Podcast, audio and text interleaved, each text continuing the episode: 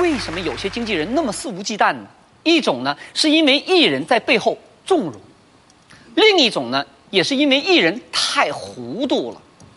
接下来我说这个故事，可能是今天晚上我唯一要点名的一个艺人，一个糊涂的艺人，金星。哎呀，姐你太牛了！过去撕明星，现在发狠，连自己都敢撕了。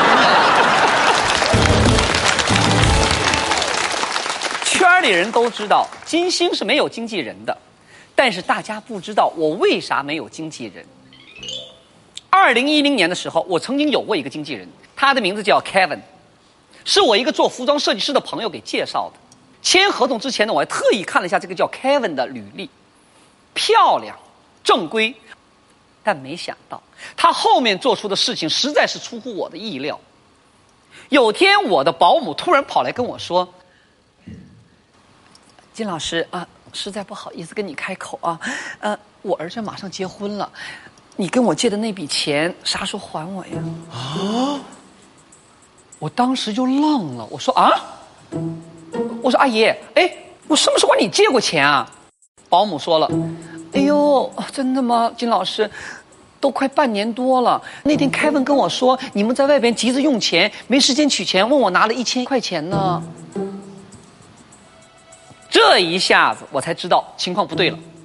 接着我这么一调查，才知道原来这个半年里边，这个凯文不光跟我的保姆借钱，还跟我的造型师借钱，跟我的按摩医生借钱，连我们舞蹈团的舞蹈演员一个也没放过。”就差向我们家汉斯借钱了。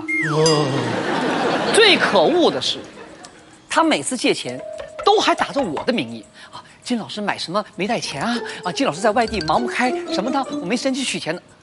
等等等等。哎呦喂，我估计那段时间呢，人都以为金老师在外面成欠了赌债了呢啊，整个一个穷鬼，到处问人借钱。这凯文也太狡猾了，打着你的名义借钱有两个好处。什么好处？一，嗯。